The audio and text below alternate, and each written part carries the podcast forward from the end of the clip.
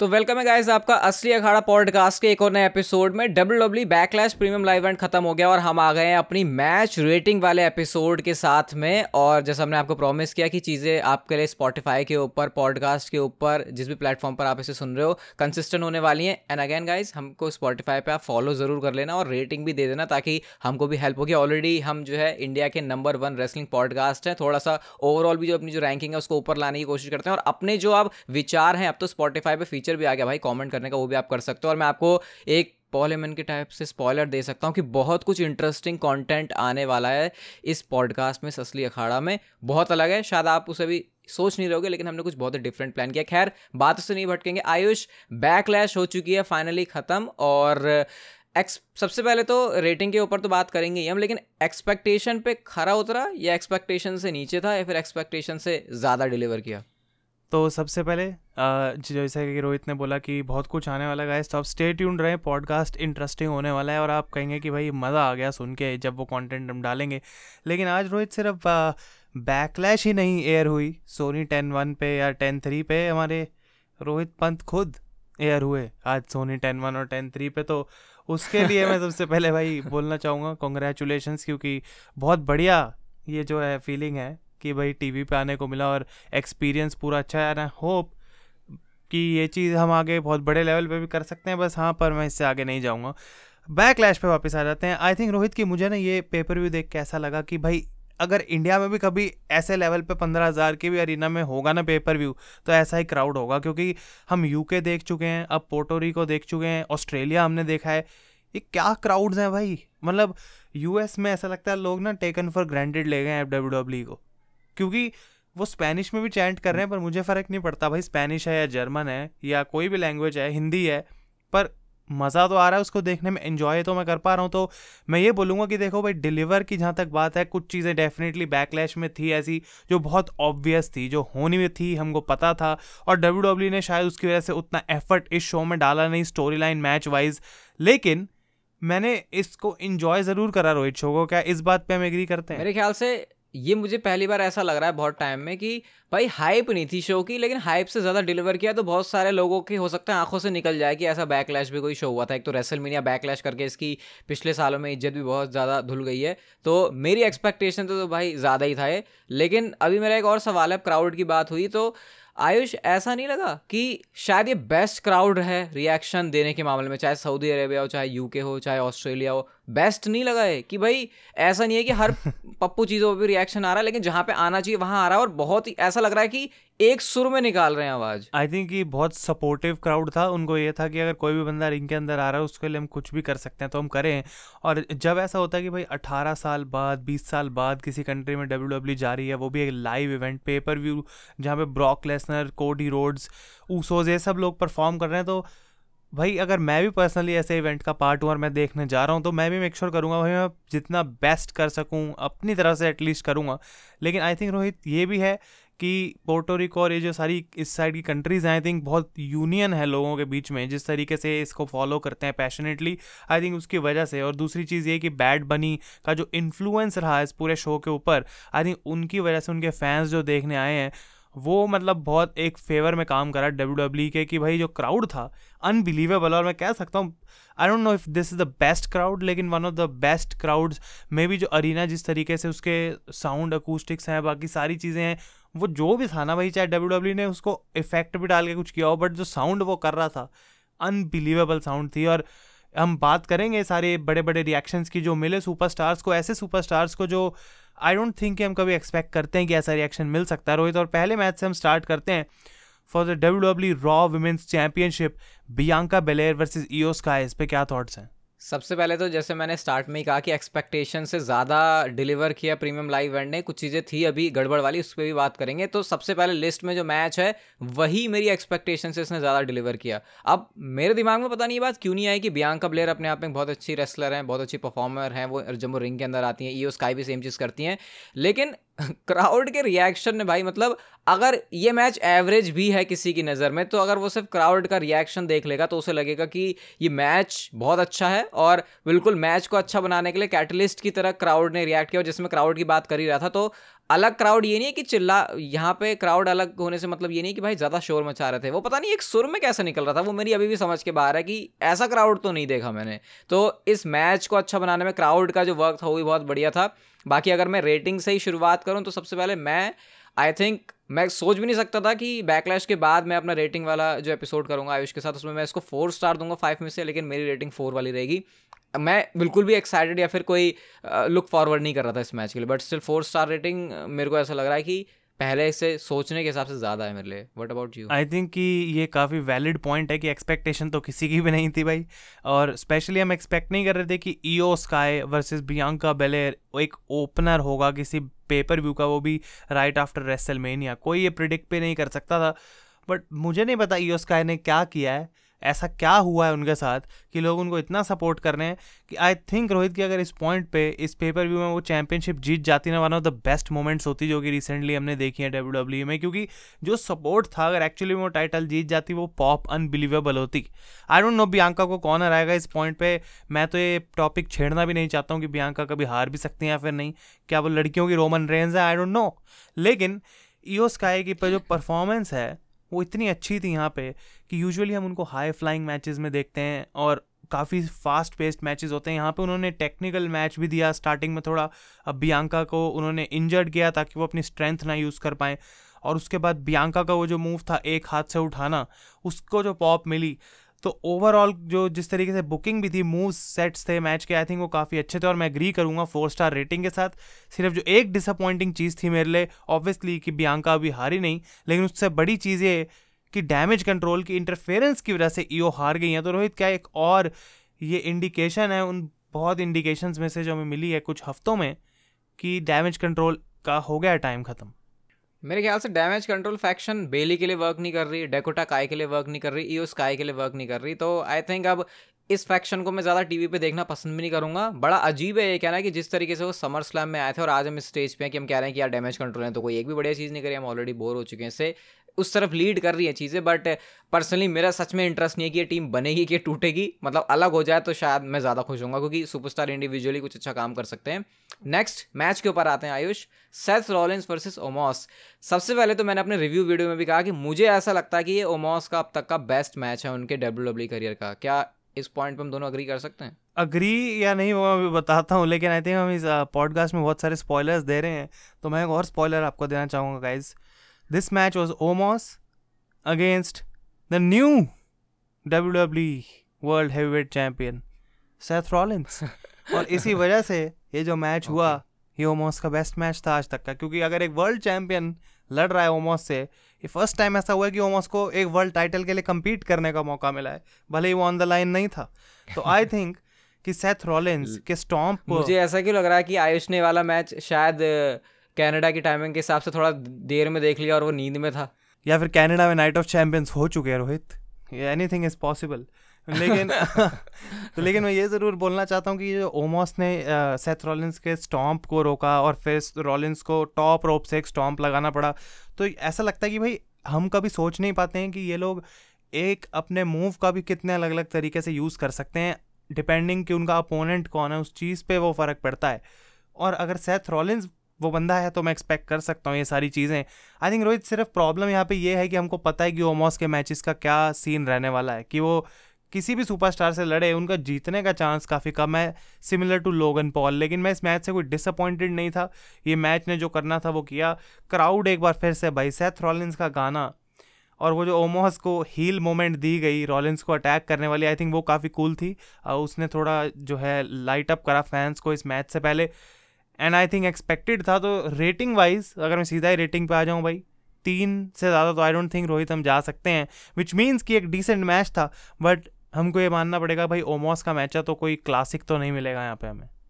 मेरे ख्याल से हमारा थोड़ा सा यहाँ पे गड़बड़ हो गए, मतभेद हो गए रेटिंग में। मेरी रेटिंग थोड़ी सी ज़्यादा रहेगी, मैं थ्री पॉइंट फाइव स्टार इसको दूँगा, क्योंकि मैंने रेसलिंग वाइज तो भाई तुम नहीं कह सकते कि क्या सीक्वेंस थे, अरे वाह, क्या काउंटर हुआ, ऐसा तो नहीं कह सकते, लेकिन वो मूवमेंट्स मुझे पसंद आया जैसे सेथ रॉलिंस अपना वाइब कर रहे हैं गाने में, लेकिन ओमोस ने मुझे लात मारी है, मुझे लगता है ओमोस को कभी कभी अपने आप को होल्ड करके रखना चाहिए कि यार, मेरे अंदर ज़्यादा ताकत है और मुझे पता नहीं है कि मैंने कितनी ताकत अपनी अनलीश कर दी। तो उसका एग्ज़ाम्पल वो सेथ रॉलिंस पे लात मारना था, लेकिन वो जैसे हाँ अभी तूने बोला कि सेथ रॉलिंस का वो सुपर स्टॉम्प या टॉप रोप से स्टॉम्प मतलब कितनी नॉर्मल सिंपल सी चीज़ है, लेकिन आज तक वो सेथ रॉलिंस ने की नहीं कभी। क्यों? क्योंकि ओमोस जैसा बंदा नहीं मिला क्योंकि हो सकता है अगर वो किसी नॉर्मल ओपोनेंट जैसे कि एजे स्टाइल्स रोमन रेंज के ऊपर ऐसा कुछ करें तो शायद उनके साथ प्रॉब्लम हो जाए। तो मेरी रेटिंग थ्री पॉइंट फाइव रहेगी लेकिन हाँ मैं थ्री रेटिंग अगर तेरी है तो मैं इसको मानूँगा कि ठीक है सही था क्योंकि वरना मुझे लग रहा था कि वन स्टार पे भी जा सकता था क्या मैं बोल सकता हूँ यहाँ पे कि अगर ओमोस ने ब्रॉक लेसनर से भी अब लड़ाई कर ली है सेथ रॉलिंस से भी लड़ाई कर ली है तो जो मेजर क्वेश्चन ओमोस के लिए यहाँ पे बनता है कि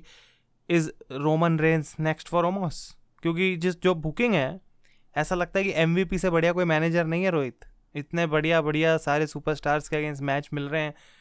रीज़न क्या है वो? मॉस की ये बुकिंग के पीछे। भाई थोड़ा सा मैं जानना चाहता हूँ इससे पहले हम अगले मैच पे जाएँ। मुझे मुझे इस पे ये लग रहा है कि एमवीपी काम तो कर जा रहे हैं लेकिन आधा वो कॉन्ट्रैक्ट डील सब कुछ कर दे रहे हैं कि बड़े बड़े मैचेस दिलवाऊँगा जीतने की गारंटी नहीं दे पा रहे और इसी चक्कर में ब्रॉक लेसनर जब जब सामने आया तो हार गए। सेथ रॉलिन सामने आया तो हार गए। लेकिन फिर भी ओमोस की इमेज ऐसी लग नहीं रही है कि ये बंदा हार रहा है हार रहा है। ऐसा उनके उन पर नेगेटिव इम्पैक्ट मुझे पड़ता हुआ दिखाई नहीं दे रहा। अब वो वो फील आ जाती है वैसे और मुझे अभी तक वो नेगेटिव ऐसा आया नहीं ओमोस से कि यार ये कैसा बंदा हार रहा है क्योंकि लगा सही देख के चाहे ब्रॉक लेसनर वाला मैच मतलब चलो ब्रॉक लेसनर वाला नहीं सेथ रॉलिंस वाले मैच की बात करते हैं। तो हाँ ये मैच तो सही था। एक तो और बंदा। बढ़िया काम कर रहे हैं और एक और बंदा जो कि एमवीपी के साथ था और वो भी जीतता नहीं है भाई अब ज़्यादा।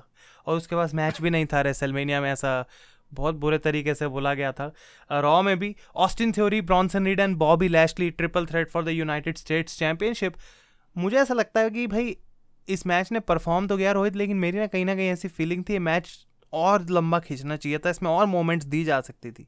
मुझे लग रहा है कि जैसे ही वो आता नहीं है मूवमेंट कि हाँ अब मोमेंटम पकड़ना शुरू किया मैच ने, उसी टाइम पे मैच एंड हो गया। क्योंकि अगर सीक्वेंस देखो तो बनाने की कोशिश तो थी, जैसे एट आउन डाउन से वो हर्ट लॉक में बदला हर्ट लॉक के बाद ब्राउन रीड की सुनामी आ रही है तो इनके बीच केमिस्ट्री अच्छी है, वो दिख गया, लेकिन शायद अब इनके बीच और कोई मैचेस नहीं होने वाले क्योंकि स्मैकडाउन के ऊपर ऑस्टिन थेरी जा रहे हैं स्मैकडाउन के ऊपर बॉबी लैशली जा रहे हैं ब्रॉन्सन रीड के फिर ऐसे रास्ते अलग अलग हो जाएँगे तो ठीक है, मैं सीधा रेटिंग के ऊपर आऊँगा मतलब एक तो शायद, क्योंकि ओपनर में बढ़िया मैच था, उसके बाद ओमोस वाले मैच में वो जायंट वाला था सीन और उसके बाद जब ये तीसरा मैच आया तो ऐसा लगा कि ठीक है तो W W level okay level normal level ऐसा मैच है, कुछ खास नहीं है तो मेरी रेटिंग इसके लिए थ्री रहेगी, क्योंकि कुछ ज़्यादा भी नहीं कह सकते बेकार था, लेकिन कुछ खास नहीं भी। आई थिंक बिल्कुल सिमिलर मेरी रेटिंग रहने वाली है, क्योंकि three is like better just better than average और यहाँ पे भी इस मैच में देखने को मिला कि ब्रॉन्सन रीड जो नॉर्मल एक अमेरिका में अगर शो हो रहा है तो भाई हम बोलेंगे हाँ ऑस्टिन थ्योरी बॉबी लैशली के लोग चेयर करेंगे। ब्रॉन्सन रीड वॉट लोगों को फ़र्क नहीं पड़ता, लेकिन भाई पोर्टो रिको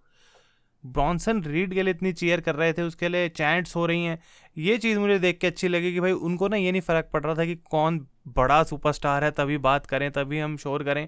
जो मैक्सिमम चैंट्स हम कर सकते हैं वो करें, और कुछ नई चैंट्स भी बनाई गई तो वो चीज़ मुझे डेफिनेटली अच्छी लगी। पर बॉबी लैशली के थोड़ा बुरा बुरा लग रहा है सॉरी कि वो जीत नहीं पा रहे हैं भाई कुछ। पर आई होप कि स्मैकडाउन का जो मूव है, उनकी फ्यूड आगे कंटिन्यू करी जाएगी मोस्ट प्रॉब्ली ऑस्टिन थ्योरी के साथ। And may be he is the one to defeat Austin Theory let see लेकिन नेक्स्ट मैच जो मैच तो कुछ आई डोंट नो कैसा था बट मोमेंट काफ़ी कूल थी मैच से पहले। Rhea Ripley against Zelina Vega और एक बार फिर से this was for the SmackDown women's championship Rohit match से पहले भाई मतलब what happen because Zelina Vega के साथ मैं तो कभी नहीं सोच सकता था भाई, कुछ ऐसा हमें देखने को मिले। मैंने अपनी रिव्यू वीडियो में ही बोला कि मेरे को ऐसा लगता है कि जेलिना वेगा का डब्ल्यू डब्ल्यू में अब तक जो उनको बेस्ट रिएक्शन मिला है वो था और शायद यही सबसे बेस्ट रहेगा। क्योंकि ऐसा कुछ जेलिना वेगा ने किया भी नहीं, देखा जाए तो। लेकिन क्योंकि एल डब्ल्यू के साथ वो लाइन है, फिर वो लैटिनो वाली चीज़ इसमें ऐड हो रही है पोर्टो रिको में हो रहा है तो ये एक अच्छा मतलब रीज़न बना ये सब होने का। बट ठीक है, उनको मूवमेंट मिला, अच्छी बात है, लेकिन ऑब्वियसली मैच के रिज़ल्ट भी हमको पता था और मेरे को ऐसा कुछ खास है भी नहीं इस मैच के बारे में बात करने के लिए क्योंकि कुछ ज़्यादा है नहीं। बस रिएक्शन था क्राउड का और रियर रिप्ली का रिप्टाइड था मैच खत्म। मेरे लिए शायद उस रिएक्शन की वजह से और क्योंकि विनर सही था इस मैच का तो मैं टू स्टार की रेटिंग दूँगा इसको। आई थिंक फिर से मैं एग्री करूँगा इसको, मैं नहीं बोलूँगा, भाई, घटिया मैच बिल्कुल मज़ा नहीं आया, क्योंकि आई नो कि वॉट रिया रिप्ली इज़ उन्होंने अभी फाइव स्टार क्लासिक मैंने उनके मैच को रेट करा था शार्लेट फ्लेयर के अगेंस्ट और रिया रिप्ली वापस दो स्टार पे आ गई हैं but this was a filler match हम यहाँ पे एक्सपेक्ट नहीं कर सकते थे कि हाँ भाई, बहुत ही ज़्यादा अच्छा मैच और ज़्यादा मोमेंट्स मिली भी नहीं जेलिना वेगा को कम बैक करने की. तो उस वजह से आई थिंक ये टाइम भी इसके पास कम था. और अगर वो जो इमोशनल मोमेंट थी वो मैच के बीच में कुछ होता तो मे बी इसकी रेटिंग बढ़ जाती, पर अनफॉर्चुनेटली तब तक गाइस रिंग बेल बजी नहीं थी तो उसको मैं काउंट नहीं कर सकता अपनी रेटिंग में। But I think what was match of the night what was the best moment of the night और होनी भी चाहिए क्योंकि डिजर्व करता है इसको मेन इवेंट ही बोल रहे थे भाई ये। Bad Bunny against Damian Priest in a street fight hometown hero इस पे तो मैं सीधा भाई रोहित से पूछूँगा भाई क्या क्या था ये कमाल? थोड़ा मैच की स्टिपुलेशन का नाम सही से लेना चाहिए आयुष आपको। ये सैन हुआन स्ट्रीट फाइट थी जो कि बैट बनी और डेमन पीस exactly. के बीच में थी क्योंकि सैन हुआन नहीं बोलेंगे तो फिर हमको फील नहीं आएगी। पुर्तो रिको गाइस या तो जैसा आयुष ने बोला भाई बिल्कुल सही बात है। अभी कुछ मैच के बारे में बोलने से पहले ही मेरे लिए तो ये शो का five star only five star match था। अभी आगे भी आएँगे तो थोड़ा आपको पता चल गया मेरी आगे भी रेटिंग कैसी जाने वाली है। लेकिन सब कुछ था मैच में। बैड बनी सेलिब्रिटी स्टेटस वेपन्स का कमाल का यूज़ क्राउड में जाके लड़ रहे हैं। मूवमेंट्स जो हमने कार्लिटो को आते हुए देखा सैवियो को आते हुए देखा तो भाई मतलब कुछ नहीं छोड़ा डब्ल्यू डब्ल्यू ने। जो सब था भाई, जैसे हम घर पे खाना बनाते हैं, सारी अच्छी अच्छी जो इंग्रेडिएंट्स होते हैं, उससे रेसिपी तैयार करते हैं। ऐसा भी नहीं कि बिल्कुल ही सब कुछ ही डाल दिया, लेकिन जो फ्लेवर जहाँ पे चाहिए था, वो मेरे को मिला इस मैच में। और डेमन प्रीस्ट के सामने मेरे को बैड बनी की सारी तारीफ़ कर रहे हैं, लेकिन डेमन प्रीस्ट को पता नहीं, लोग क्यों नहीं देख रहे अंडर एस्टिमेट कर रहे हैं उनकी परफॉर्मेंस को। मुझे ऐसा लग रहा है, लेकिन आई थिंक डेमन प्रीस्ट को भी उतना ही अप्रिशिएट करना चाहिए, क्योंकि डेमन प्रीस्ट ने शायद समझ नहीं आ रहा होगा लोगों को, लेकिन मैच को कैरी भी किया है। कई मूवमेंट ऐसे मुझे देखने में लगे कि नहीं बैट बनी, शायद यहाँ पे लड़खड़ा सकते थे, लेकिन उसको बहुत अच्छे से कवर किया और इतना अच्छे से कवर किया कि पता भी नहीं चल रहा, क्योंकि ये बात केमिस्ट्री की होती है। आई थिंक कैरी करना भी नहीं केमिस्ट्री दोनों की अच्छी थी, मुझे बोलना चाहिए, क्योंकि पहले टैग टीम मैच भी कर चुके हैं।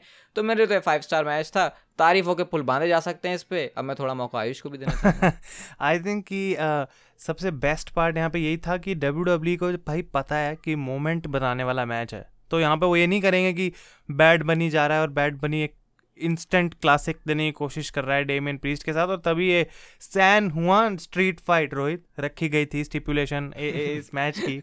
और एंट्रेंस कमाल बैड बनी ने खुद का गाना यूज़ करा, कमाल।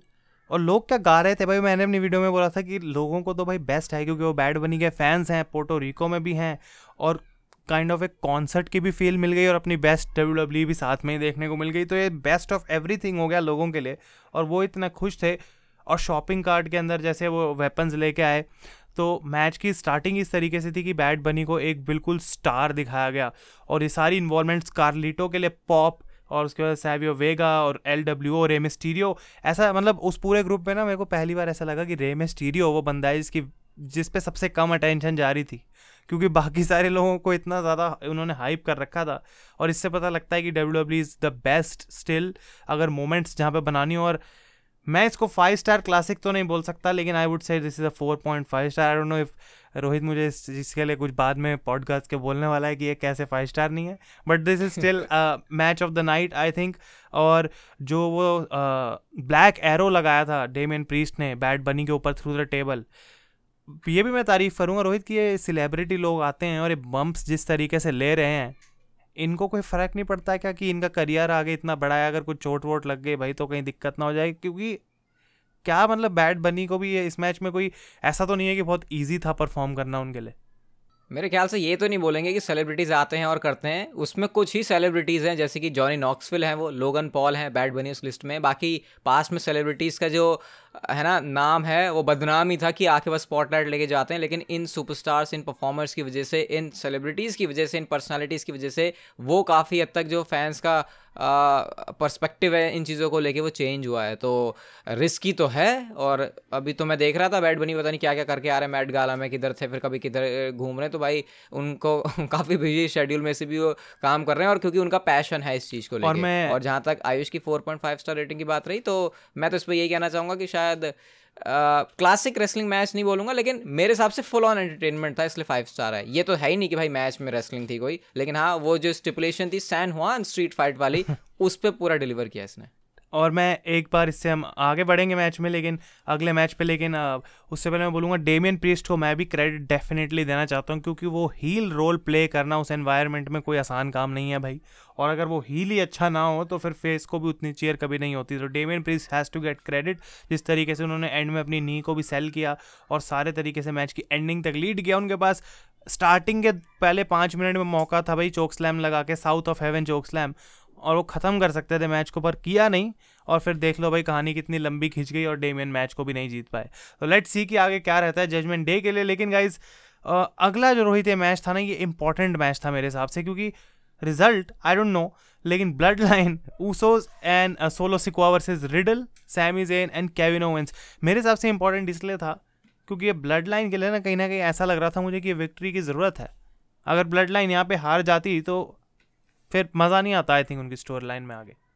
मेरे को तो मैंने जो अपनी प्रोडिक्शन वीडियो करी थी, उसमें मैंने पिक किया था ब्लड लाइन के अपोनेंट यानी कि मैट रिडल सैमिजन और कैविन ओवंस की विक्ट्री के लिए। और वो इस वजह से क्योंकि मुझे ये आइडिया था कि ब्लड लाइन में क्रैक आएगा, लेकिन मेरे को ये आइडिया नहीं था कि ब्लड लाइन में क्रैक दिखाने के बावजूद भी वो इस मैच को भी जीत के लेके चले जाएँगे। और ये अगेन मैच ऐसा लगा कि दब सा गया है मेन इवेंट के बीच में और ये बैट बई और डेवन प्रीस्ट के मैच के बीच में। इसको शायद जितनी जितनी बात होनी चाहिए इसके बारे में उतनी हो नहीं रही है, लेकिन अभी ये बात तुम ध्यान रखना, आने वाले टाइम में ना कोडी रोड्स ब्रॉक लेसनर ना बैट बनी और डेवन प्रीस्ट जो आगे मंडे नाइट रॉ या स्मैकडाउन में जहाँ पर भी ये सुपरस्टार आ रहे हैं स्मैकडाउन पे आ रहे हैं, वहाँ पे आगे स्टोरी लाइन पर अगर वीकली शो में देखने के लिए कोई चीज़ तुमको ट्यून करवाएगी तो वो यही स्टोरी लाइन होगी, भले अभी इस पर ध्यान नहीं दिया गया।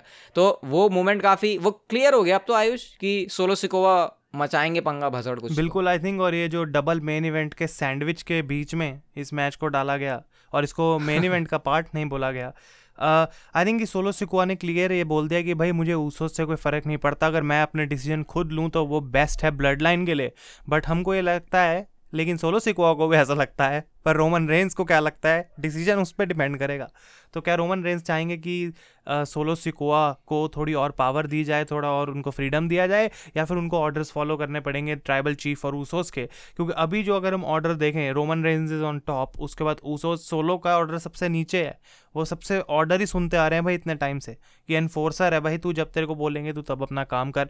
बट आई थिंक कि उनके अंदर ना धीरे धीरे इमोशन ऐड करा जा रहा है। और रोहित, ये कितनी एक्सीलेंट चीज़ है स्टोरी टेलिंग के हिसाब से अगर हम देखें कि ये बंदा इतने टाइम से कुछ बोलता नहीं था और अब धीरे धीरे इतना उसका कैरेक्टर डेवलप किया है कि उस बंदे का भी इमोशन जाग रहा है।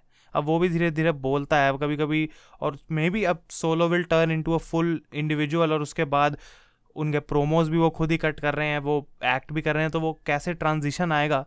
आई थिंक उसकी तरफ़ हम लीड कर रहे हैं बट वो मोमेंट बहुत कूल मुझे लगी जब वो समोन स्पाइक लगाने वाले थे जे ऊसो को और पूरे मैच में जिस तरीके से दिखा रहे थे कि भाई क्रैक्स तो हैं पर ये मैट रिडल जो है आ गए बीच में और उन्होंने खा लिया स्पाइक हरवा दिया अपनी टीम को। आई डोंट थिंक यहाँ पे कोई मौका था टैग टीम चैंपियंस को पिन करने का और वो होना भी नहीं चाहिए था। क्या रोहित एक कंसिडर किया जा सकता है कि सैमी जेन और केविन ओवेंस के लिए थोड़ा मतलब नहीं होना चाहिए था लॉस यहाँ पे? Hmm, सामने वही मेरे को समझ में नहीं आया। थोड़ा सा डब्ल्यू डब्ल्यू का वियर डिसीज़न लगा कि ब्लड लाइन में क्रैक्स तो दिखा नहीं थे। तो बावजूद ऐसा दिखा तो दिया ही था तो भाई ऐसा कर देते कि जे उसो या फिर जिमी उसो कोई पेन हो जाता तो शायद थोड़ा सा प्रोटेक्ट कर लेते। लेकिन आई थिंक कोई कंप्लेन नहीं करेगा कि सैमी और केविन ओवंस हारे हैं, क्योंकि ऑलरेडी वो बहुत कुछ कर चुके हैं। अब तुम अगर देखो, वैसे थोड़ा सा ऑफ़ टॉपिक जा रहा हूँ मैं, लेकिन जे उसो एंड जिमी उसे के पास टाइटल्स बहुत रेलिवेंट नज़र आते थे। सैमी एंड केविन ओवंस के पास सिर्फ़ मूवमेंट क्रिएट करने के लिए वो चीज़ थी। वो मैंने पहले भी बोली थी कि मूवमेंट बहुत बढ़िया होगा, लेकिन उसके बाद फिर मामला डल सा हो जाएगा, वो चीज़ दिखी यहाँ पे। तो यही लगा मुझे और आई थिंक इसीलिए मेरी इसकी रेटिंग भी थ्री पॉइंट फाइव स्टार ही रहेगी। एंड में सीक्वेंसेस कुछ बहुत अच्छे से, अच्छे थे, जैसे वो double super kick hell of a kick stunner Samoan spike वाले। तो थोड़ा दब गया मैच इसलिए भी शायद मैं ऐसा कह रहा हूँ, लेकिन मेरी rating three point five star रहेगी और सोलो सिकोवा अपना आप जो कैरेक्टर दिखाएँगे आगे, उसके लिए मैं एक्साइटेड हूँ। और आई थिंक कि मैंने अपनी वीडियो में बोला था कि ये मैच काफ़ी क्लोज था रेसलमेनिया वाले ऊसोज और Sami Zayn Kevin Owens match से। इस वे में कि काफ़ी सिमिलर स्टोरी थी कि क्या करना पड़ेगा इस टीम को या किसी भी टीम को मैच को जीतने के लिए, किस लिमिट तक वो जा सकते हैं, क्योंकि सारी चीज़ें तो लगा ली भाई, तब भी मैच जो है वो ख़त्म नहीं हो रहा, कोई किकआउट पे किकआउट हुए जा रहे हैं। तो उस वे में सिमिलर ज़रूर था, लेकिन आई थिंक यहाँ पे क्योंकि फोकस टाइटल्स नहीं था तो मे बी उन्होंने इतना सोचा नहीं कि अगर टैग टीम चैंपियंस नहीं भी जीतते हैं तो फ़र्क नहीं पड़ता टाइटल्स ऑन द लाइन भी नहीं है तो वो वैसे ही प्रोटेक्टेड हैं।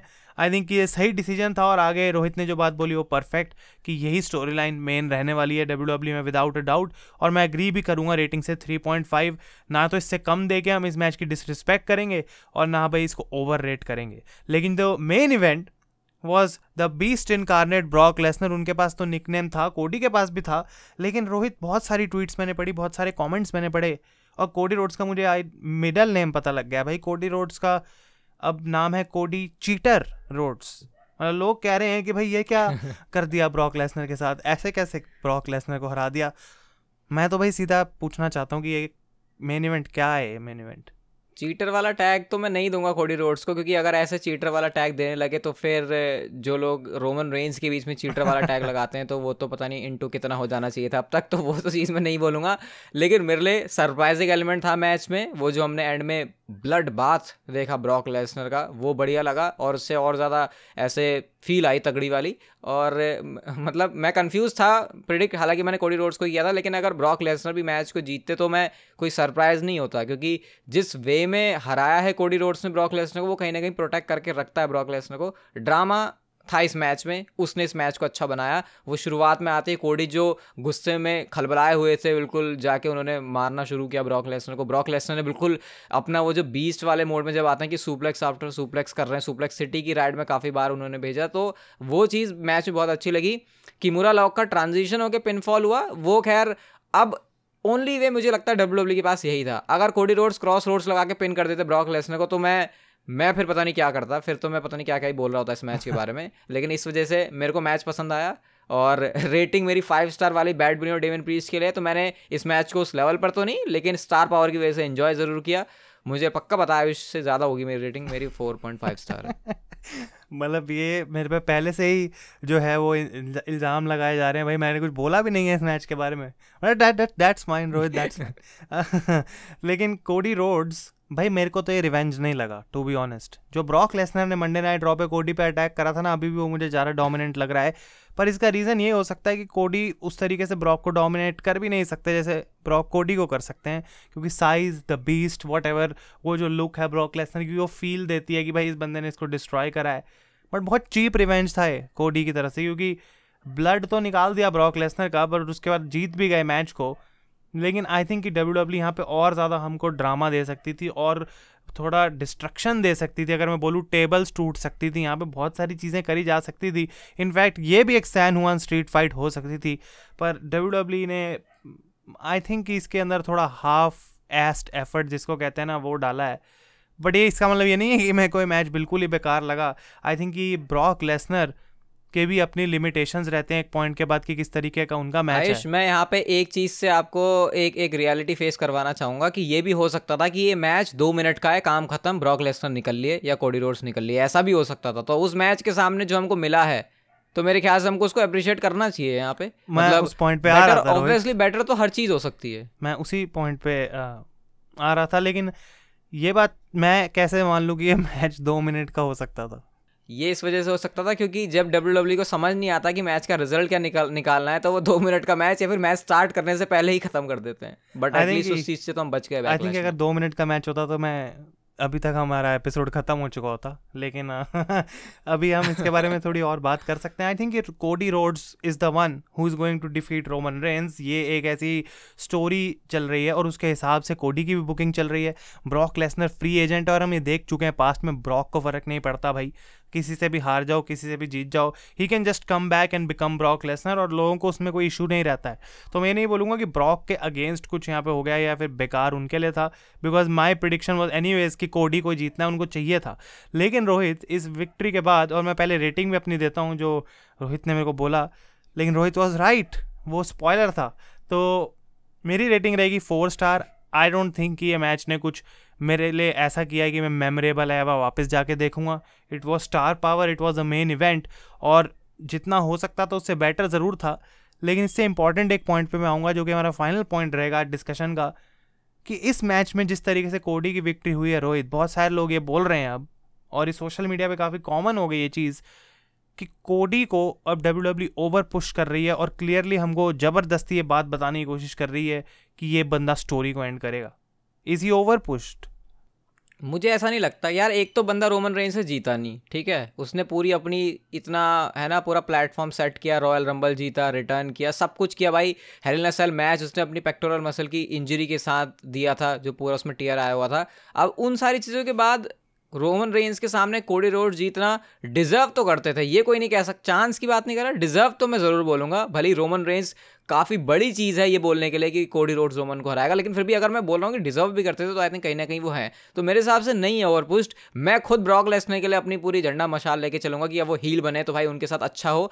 लेकिन फिर भी मैं ये बात पचाने के लिए तैयार हूँ कि कोडी रोड्स ने ब्रॉक लेसने को हराया क्योंकि यहाँ से अगर कोडी रोड्स हार जाते किसी भी तरीके से तो भाई एक तो बंदे का वैसे ही बैंड बज गया वीकली शो में, मंडे नाइट रो में। उसके बाद वो शो पे भी नहीं हरा पाया।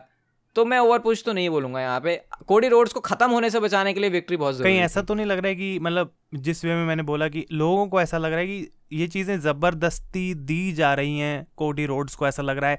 ऐसा स्टोरी देख के या फिर फीलिंग नहीं आ रही कि ये कोडी ने अचीव कर लिया कुछ and now is ready to beat तो क्या डब्ल्यू डब्ल्यू यहाँ पे और एफर्ट डाल सकती है इस वे में कि लगे हाँ भाई कोडी रोड्स ने एक्चुअली ये चीज़ कुछ अचीव करी है कि उसको ओवरकम करना पड़ा बीस्ट को। उस तरीके से अगर वो दिखाते हैं उस चीज़ को। ये चीज़ काफ़ी सब्जेक्टिव होती है। अगेन वही बात है कि तुमको कौन सी स्टोर लाइन पसंद आ रही है, कौन सी नहीं आ रही है। तो जो लोग इन्वेस्ट नहीं कर पा रहे कोडी रोड्स की स्टोर लाइन में आई थिंक उनके ये ओपिनियन हो सकते हैं और उसकी रिस्पेक्ट भी करनी चाहिए। इसका मतलब उनको कोडी रोड से अभी और बेटर चाहिए कि उनको स्टोर लाइन और बढ़िया करके दी जाए। और अगर डब्ल्यू डब्ल्यू इन चीज़ों को सुन रही है फैंस की तो शायद वो अच्छी चीज़ होगी, क्योंकि जो बेटर होगा, वही अच्छा होगा। ये नहीं है कि अभी एट लेवल पर ऑपरेट कर रहे हैं कोडी रोड्स तो हम नहीं चाहेंगे कि वो नाइन टेन पर जाएँ। तो जाएँगे तो अच्छा है बट मैं सेटिस्फाइड हूँ। मतलब मैं नहीं बोलूँगा कि और पुश नज़र आ रहे हैं मुझे। डेफिनेटली एंड आई थिंक कि हमको अब वेट ही करना पड़ेगा देखने के लिए कि ये स्टोरी आगे कैसे बढ़ते है, क्योंकि अभी तो भाई पहला पूरा चैप्टर भी मैं नहीं बोलूँगा रेसल मीनिया के बाद स्टार्ट भी नहीं हुआ है सही से तो ये बहुत अर्ली है जज करने के लिए। एंड डब्ल्यू डब्ल्यू डेफिनेटली बहुत बड़ी चीज़ें कर सकती है समर स्लैम के आसपास, हम जाएँ। स्पॉटीफाई पे आगे लेके जाओ रेटिंग वगैरह दो। और मैंने जैसे आपको बोला कि भाई, कुछ तो बड़ा इंटरेस्टिंग आने वाला है पॉडकास्ट के लिए तो उसके लिए भी चिपके रहना। जियो सावन गूगल पॉडकास्ट गाना जहाँ पर भी सुन रहे हो फॉलो वगैरह सब कुछ कर लो। इवन स्पॉटीफाई पे अपना रिएक्शन भी देना कॉमेंट करके। हम आपसे मिलेंगे बहुत जल्दी, असली अखाड़ा के नेक्स्ट एपिसोड में एक और एक्साइटिंग एपिसोड के साथ। तब तक के लिए good bye and take care